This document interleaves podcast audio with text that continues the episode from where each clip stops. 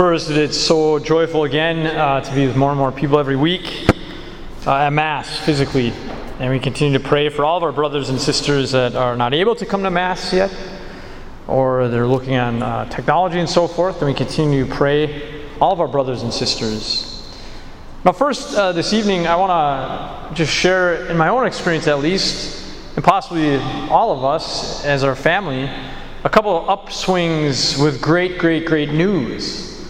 Uh, the first was the baptism, for the first baptism, for me at least, after COVID 19 began. And so, right the other night, Wednesday night, little Stephen Yuso was baptized.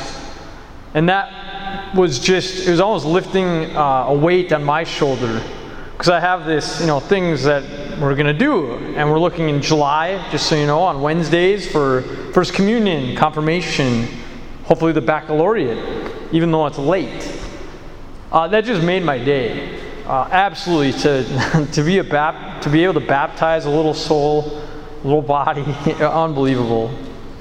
And then, if you haven't heard this yet, but we do now have a bishop in the Diocese of Duluth.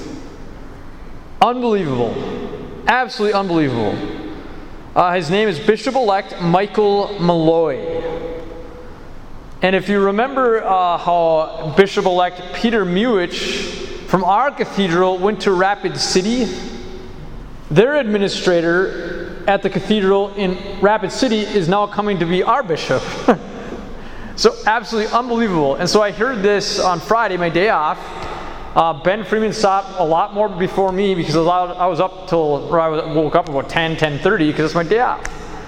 And I was able to watch him on uh, WDIO. I, I, think it's still on there. You can see the, the, stream, the streamline, streamline about that.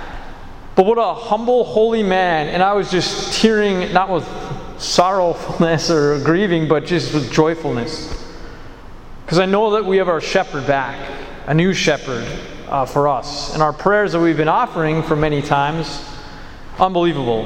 Uh, and thank you, God. And let's pray for uh, both uh, for Bishop elect Peter Muhich as he goes to Rapid City and vice versa for Bishop elect Michael Mulloy. And I mention that because, in my experience, has been very stressful. Maybe I've said this ago, and I, and I apologize because I'm like many of you that, that sometimes the days and the weeks just meld with each other. I mean, I'm thinking about, you know, our Bishop Paul Sirba went through a bankruptcy sexual abuse in our diocese. He then passed away.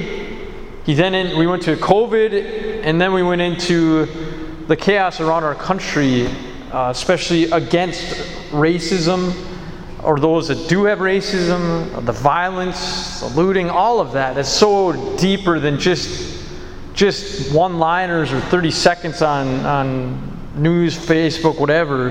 That I know I've said that over and over, but I think the readings for me has been so powerful the last several weeks. And I think if we continue to follow the Lord, we can only help ourselves because all of us are individuals and we have our own responsibilities and our souls.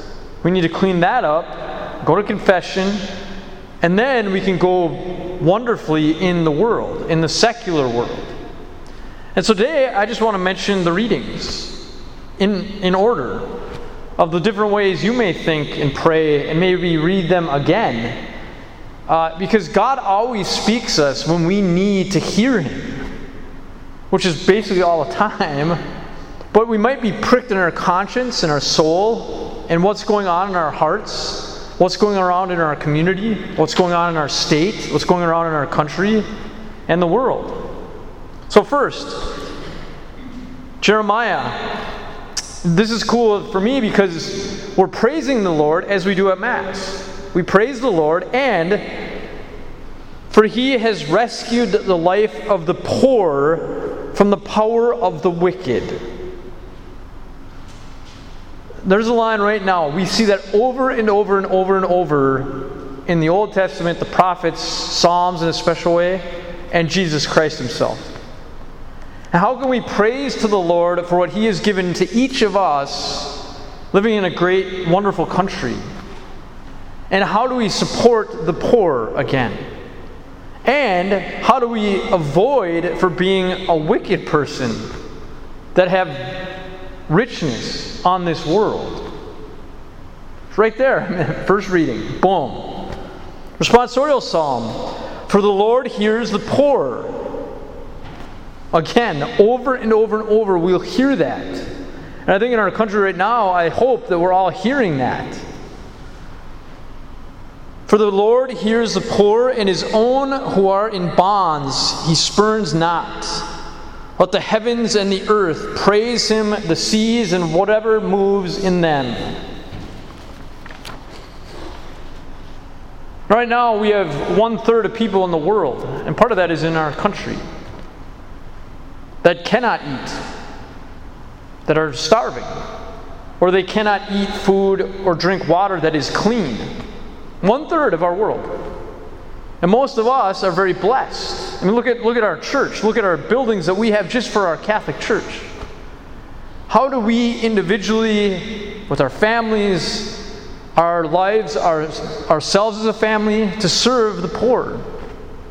And then I recommend that when, you, when I heard about that, that, that word, what about those in bonds? So we just heard in responsorial psalm. I'd recommend that you read the bishops of the United States and their letter against racism. It's titled Open Wide Our Hearts The Enduring Call to Love a Pastoral Letter Against Racism. In a very special way, when I was reading it, was very powerful and probably the worst sins in our country with our brothers and sisters that are American Indians, blacks, and Hispanic brothers and sisters. Now, Bishop elect Michael Mulloy, he talked in his few minutes, he didn't talk that much. He just said how proud he was that he was in several positions in South Dakota with the American Indians. And he, one of his first said, things he said was, how proud he is to come to serve our, the American Indians in our diocese. That's right up from right up front with Bishop elect. What amazing image. I mean, the first day to hear about our new bishop elect. All right, so then Romans. But the gift is not like the transgression, the sins against us. For if by the transgression of the one the many died, how much more did the grace of God and the gracious gift of the one man, Jesus Christ, overflow for the many? Once again, the more we are closer to Jesus Christ, the more that we can grow in our hearts, that we can be forgiven, that we can show and get rid of the bonds of our souls the more we can support our neighbors, that they may be freed of their bonds, of their body, mind, and soul, as our jobs to follow Jesus as disciples. And finally, in Matthew, Jesus said to the twelve, Fear no one. Fear no one. Nothing is concealed that will not be revealed nor secret that will not be known. No matter what we may experience with chaos, with darkness, with sinfulness, judgment, even death itself, do not be afraid. Do not be afraid. And I'm not mentioning just to you as my brothers and sisters here in International Falls, but in our community, in our state, in our country right now for all of our brothers and sisters, whoever in fear, do not be afraid. And if things are quiet or we're not hearing anything here, we're not experiencing that great love or that mission forward or those gifts or things we want, those fights that were going on in our body, mind, and soul, know that this is the only a world that will be here for a while. If it was just about this is the world and the chaos and the, and the craziness, yeah, that'd be hard. And what's the point? Well, Point is that we'll be going to heaven. That's our goal. That's our goal to serve everyone we know. And everyone has a different mission every day. And once again, if we are with the Lord, if we're locked in with Him, we'll help everyone that we're called to from God to follow His will in our hearts.